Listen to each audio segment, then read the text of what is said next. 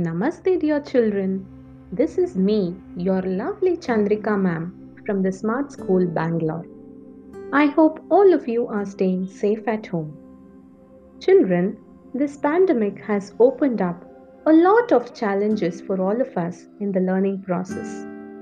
We all have now switched over to the online mode of learning, wherein we connect with each other from our homes I hope that you all will be excited about this new mode of learning as much as I am.